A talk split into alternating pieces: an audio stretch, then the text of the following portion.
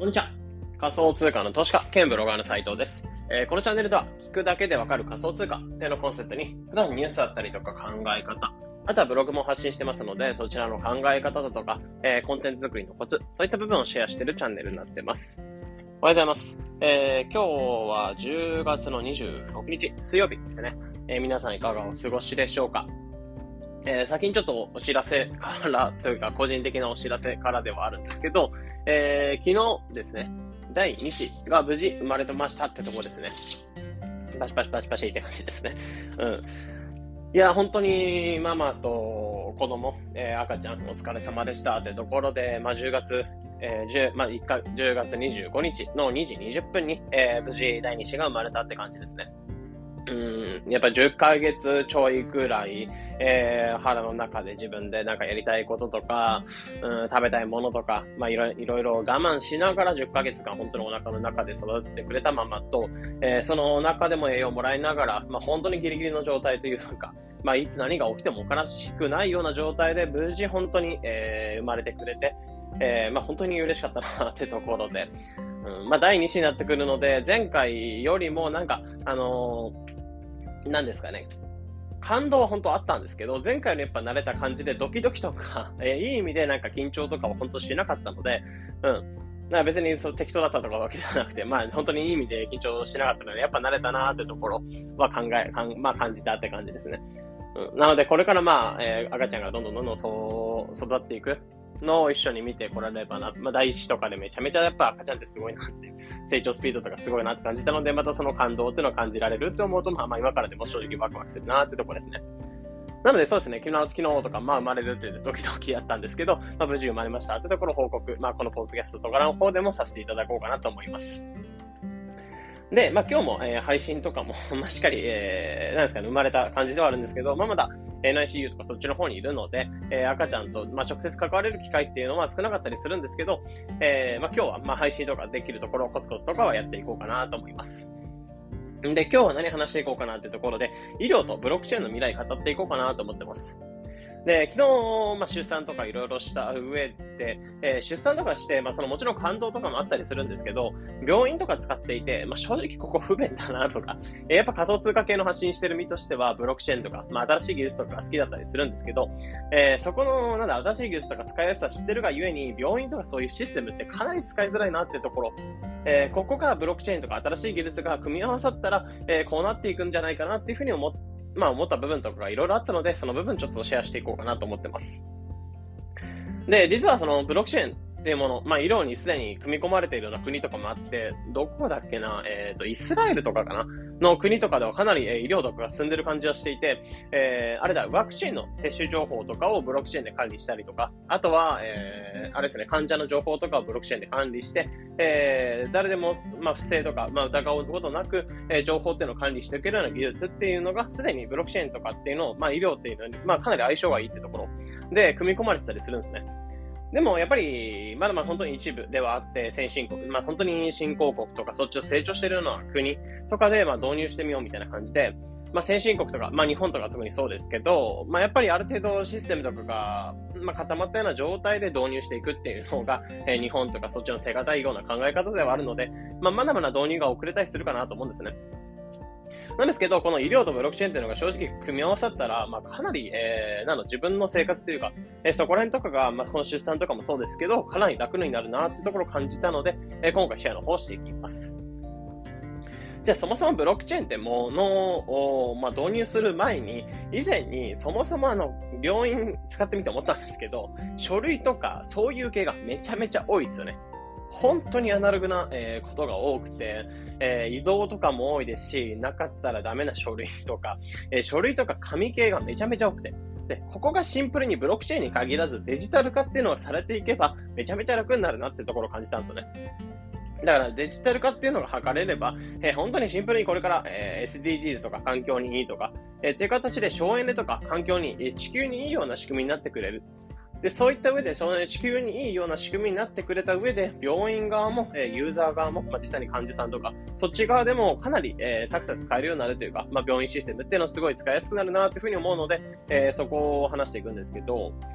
えまず、まあ、その病院の作業とか、そういった処理作業っていうのが全てデジタル化されていけば、えー、まあ、まず、小資源というか、まあ、紙っていうのを発行することがないので、えー、かなり楽になりますよね。まあ、その記入とかもそうですし、病院側もデジタルで全部管理されてるので、えー、あの人のデータってところで出してみて、まあ、正直まだまだ紙の作業っていうのはすごい多くて、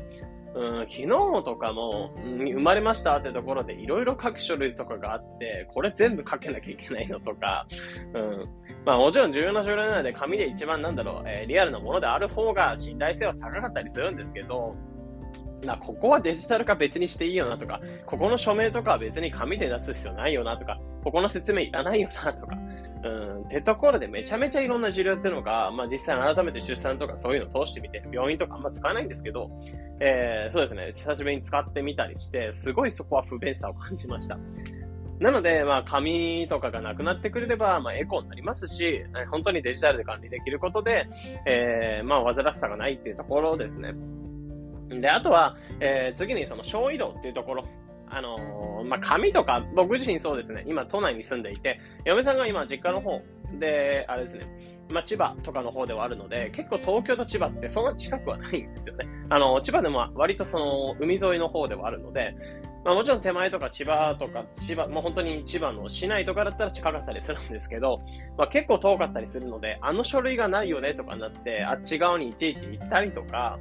うん、で、あとはなんだろう、あっち側からこっちに戻ってきて、なんか区で出さなきゃいけない書類とかがあるとか、まあ書類作業っていうのがすごい多かったりするので、これが全部デジタルというかスマホで本当に完結するようになったら、えー、あそこで出さなきゃいけない書類とかをここでちょっと今やっとこうとか、何出さなきゃいけないってところでインターネットで全て、まあ、完結させるってことできたりするので、えー、そういった意味でいろんなところに移動しなきゃいけないっていうテーマが省けるというか、まあそこで本当に、えー、コミュニケーション、コミュニケーションコストとか、まあ全てのコストっていうのを下げられるなってところを感じてるんですよね。で、そうなった方が、いちいちなんだろう、区役所に来て、えー、手続きして、で、なんだろう、区役所行って思ったんですけど、あの、おじいちゃんおばあちゃんとかすごい遅いじゃないですか。別にあれはあるわけじゃなくて。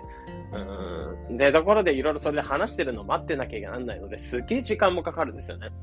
うん、そしたらネットとかでサクサク家で出してみ、出しちゃうって方が楽だと思いますし、あれなんかめんどくさく感じる人いるだろうなと思うんですよね。まあ、もちろん赤ちゃんの書類ではあるのでやんなきゃいけないんですけど、あれ変わってくれればなっていうところめっちゃ感じました。で、あとは、えー、シンプルにその家計に優しいってところですね。まあ、コスト削減ってところで、さっき言ったように、えー、いろんなところ移動したりとかするのにもちろんめんどくさかったりするんですけど、まあ、コミュニケーションコストとかそういうこと以前に、なん移動だったりとか、あとはなんだろ、新たに発行しなきゃいけない、なんか、えー、住民票とか、そこら辺っていうのは全部デジタルになってくれれば、えー、てその、なんだろう、移動コストとかも考えた上で、すべてのコストっていうのは削減されるんじゃないかなと思うんですよね。まあ、そういった意味で、まあ、デジタル化されることで、あの、当たり前ではあるんですけど、まあ、その、IT 系とかそういった系触ってる人に関しては当たり前のシステムも、まだまだ病院って、えー、当たり前でなくなっ、当たり前でないので、まあ、かなり、このデジタルっていうのが導入されることで、シンプルに省エネとか、えー、コストっていうのは下がったりとか、えー、あとはお金がかからなかったりとか、エコだったりとか、っていうところで、まあ、病院側としてもそうですし、ユーザー側としてもかなりメリットあるんじゃないかなっていうふうに思ってるんですよね。でも、まあ、こういったところでデジタル化っていうところをまずする上、するだけでもかなり、えー、良くなるんですけど、ここにブロックチェーンっていうのが加わってくると、かなり面白い未来が来るんじゃないかなと思うので、えー、そこをプラスアルファちょっとここから話していきます。で、えー、ブロックチェーンというものが導入されたらどんなことがあるかっていうと、シンプルにそういった患者情報とか、えー、さっき言ったような赤ちゃんが生まれたような情報、出生届とか、そこら辺の情報っていうのをすべて不正なく、えー、まあ、誰か疑うことなく、まあ、トラストです。まあ、疑う必要がないっていうところで、えー、まあ、の、ブロックチェーン上に情報を刻んでおけるって感じではあるので、えー、かなり不正なく情報っていうのを管理しておけるっていうのが一つのメリットかなと思うんですね。まあ、例えば、えー、今生まれてる、まあ、第一子、えー、の子がいつにどこで生まれたとか、まあ、何グラムだったとかっていう情報をすべてブロックチェーンってものに刻んでおけば、えー、まあ、ネット上で調べたときに、そこでブロックチェーンで引き出してみて、なんかどっかのサイトつないでみて、また医療のサイト、まあ、ブロックチェーンで動いてる医療のサイトにつないで、で、そこで、えー、いつで生まれたかなってところで管理されてるもの、データベースにアクセスして自分で見ることができたりとか、というところで、まあ、不正なく管理ができる。で、しかも、その情報っていうのを疑うことがない。まあ、その、改ざんされることもないってところではあるので、ブロックチェーンが管理されて、まあ、ブロックチェーンが導入されることで、まあ、医療情報とかそこら辺っていうのが不正なく管理ができる。まあ、結局デジタルとかになってしまうと、なんか、えー、顧客情報っていうのを不正流出しましたみたいなニュースがあったりするんですけど、そこら辺っていうのを防げるってところですね。で、あとは、えー、そうまあ、あとは NFT の未来なんかも考えてみると面白くて、えー、不正なく管理ができるってとこもそうですし、そういったさっき言った書類とかいろんなしょ、えー、出生届っていうのをブロックチェーン上に刻んでおくことで、えー、そういった証明書とかっていうのを、まあ、NFT 化して、まあ、一種のそのシリアル番号みたいな感じですね。えー、一つの一つ一つ一つの書類とかにシリアル番号をつけて、自分のウォレットに入れておける。まあ、こういった未来なんかも来るんじゃないかなと思ってるんですね。結局そういった出生届とかの事例として一つ話していくと、えー、第一子の時に出生届をもらって、で、それを区役所に提出したんですけど、その区役所に提出した出生届っていうのを一回出しちゃったら、えー、コピーが取れてなかったので、えー、なんだろう。まあ、例えば二十歳とか、その成長した時に成長アルバムみたいな感じで子供を出す時に出生届がないような状態というか、えー、再発行とかできるかよくわかんないんですけど、って形で、まあ、コピー取っとか取っとかなきゃいけないとか、そういった事例があるんですけど、ここがデジタル化とか、えー、ウォレットに自分の情報を入れておけることで、もちろんデジタル化されただけでも、えー、PDF として引き出せたりとか、で、そういった PDF っていうのを、まあ、どっかで印刷するってことも可能ですし、あとは、ウォレットに入れておけば、まあ、子供が生まれる時に作ったウォレット、っていうものを作っておいて、で、そこに、えー、まあ、NFT 化されたようなものっていうのを、えー、しっかり、ま、証明書として入れておけば、あなたこの日に生まれたんだよって証明書っていうのが自分のウォレットに入ったものを渡しておけるっていうところ。まあ、秘密鍵とか流出がしなければそのウォレットっていうのを別に一生呼ばれることはないですし、ハッキングされることもないですし、で、そこに例えばウォレットとかにプラスアルファで、えー、なんか月々積み立てしてる貯金とかを入れておいて、まあ、例えば仮想通貨の銀行、 DeFi とかね、運用したりとか、まあ、さらにそこはちょっとあの、えー、先の話ではあると思うんですけど、えー、っていう形で、まあ、ウォレットっていうのを子供用に作っておいて、でそこに NFT、まあ、証明書みたいなの入れておいて、まあ、プラスアルファなんか積み立てとか学資保険とかそこら辺を入れておけるっていうところがあるので、まあ、ウォレットっていうものが、まあ、Web3 系として、まあ、仮想通貨のウォレットっていうのに持っておけるというか、まあ、そういったことがあることで、こういった証明書っていうのがブロックチェーンに刻まれることで、まあ、こういったウォレットで、えー、そういった証明書っていうか管理できるんじゃないかなと思ってるんですね。ってところで、まあ、こういったウォレットっていうのを成長した時に渡してあげるっていう未来なんかも面白いんじゃないかなと思ってます。で、あとはさっき言ったように学資保険とかそういった積み立て用に作ったようなお金とか、あとは、えー、出産した時に、まあ、一時金みたいな感じで42万かなをマックスでもらえるって感じ。まあ、所得とかによって変わってくるんですかね。まあ、基本的には42万とかもらえる。えー、毎回毎回出産費用っていうのがかかってくる。ではあれば結構家計としては痛手ではあるので、国として女性としてく、助成金としてもらえるんですよね。で、その助成金っていうのもウォレットっていうのを作っておけば、まあ、すべて、えー、まあ、出生しました。で、病院から一発、一発その、お知らせっていうのを送っておけば、すべて一括管理して、えー、まあ、いろいろ書斎書類とか出さなきゃいけないとか、保険証を発行しなきゃいけないとか、まあ、そういったものを病院っていうものが、まあ、OK しました。え証しま、署名しましたよって感じだったら、えー、どっか行く必要もなく、まあ、個人でそのサイトっていうのを繋いでいけば、す、え、べ、ての証明書っていうのを発行して、ウォレットに入ったりとかっていうのを、まあ、すべて自動化されるブロックチェーンというもので、スマートコントラクトで、まあ、すべて、えー、なんか、いちいちどっか区役所行ったりとかする必要なく、まあ、すべてこういうスマートコントラクトでシステムっていうのを管理できるってところがあるんですね。なのでそういったところで出産一時金を振り込んだりとか、あとは病院でなんか書類を発行したりとか、そういったものが全てネット上で完結し、まあ、不正をすることなく、ウォレットに自分の情報とか証明書っていうのを子供用に作っておけるってとことか、えー、そういった未来なんかもこのブロックチェーンが重なることで、ブロックチェーンが加わることで、医療とブロックチェーンの未来ってかなり面白い面白くなるんじゃないかなと思ってたりします。でも言うてもやっぱりブロックチェーンっていう技術自体はまだまだ新しいものではあるので、えー、一方その不正とか流出とか、まあ、ハッキングとか、例えば仮想通貨の銀行 DeFi とかであれば、えー、お金が奪われるとかってハッキングとかってされちゃうような事例があって、まあ、正直それは世の中でも悪いことをする人いるだろうっていう感じではあるんですけど、えー、正直ここはデジタルになってかデジタルになった方がメリットとしては正直大きいのかなと思うんですね。まあ、もちろんデメリットなんか見えてくると思うんですけど、えー、まあ、そういった形で新しい技術っていうのを取れて、取り入れていくことで、まあ、ユーザーメリットとか病院のメリットとか、そういったものを膨らませてくれるんじゃないかなと思ってます。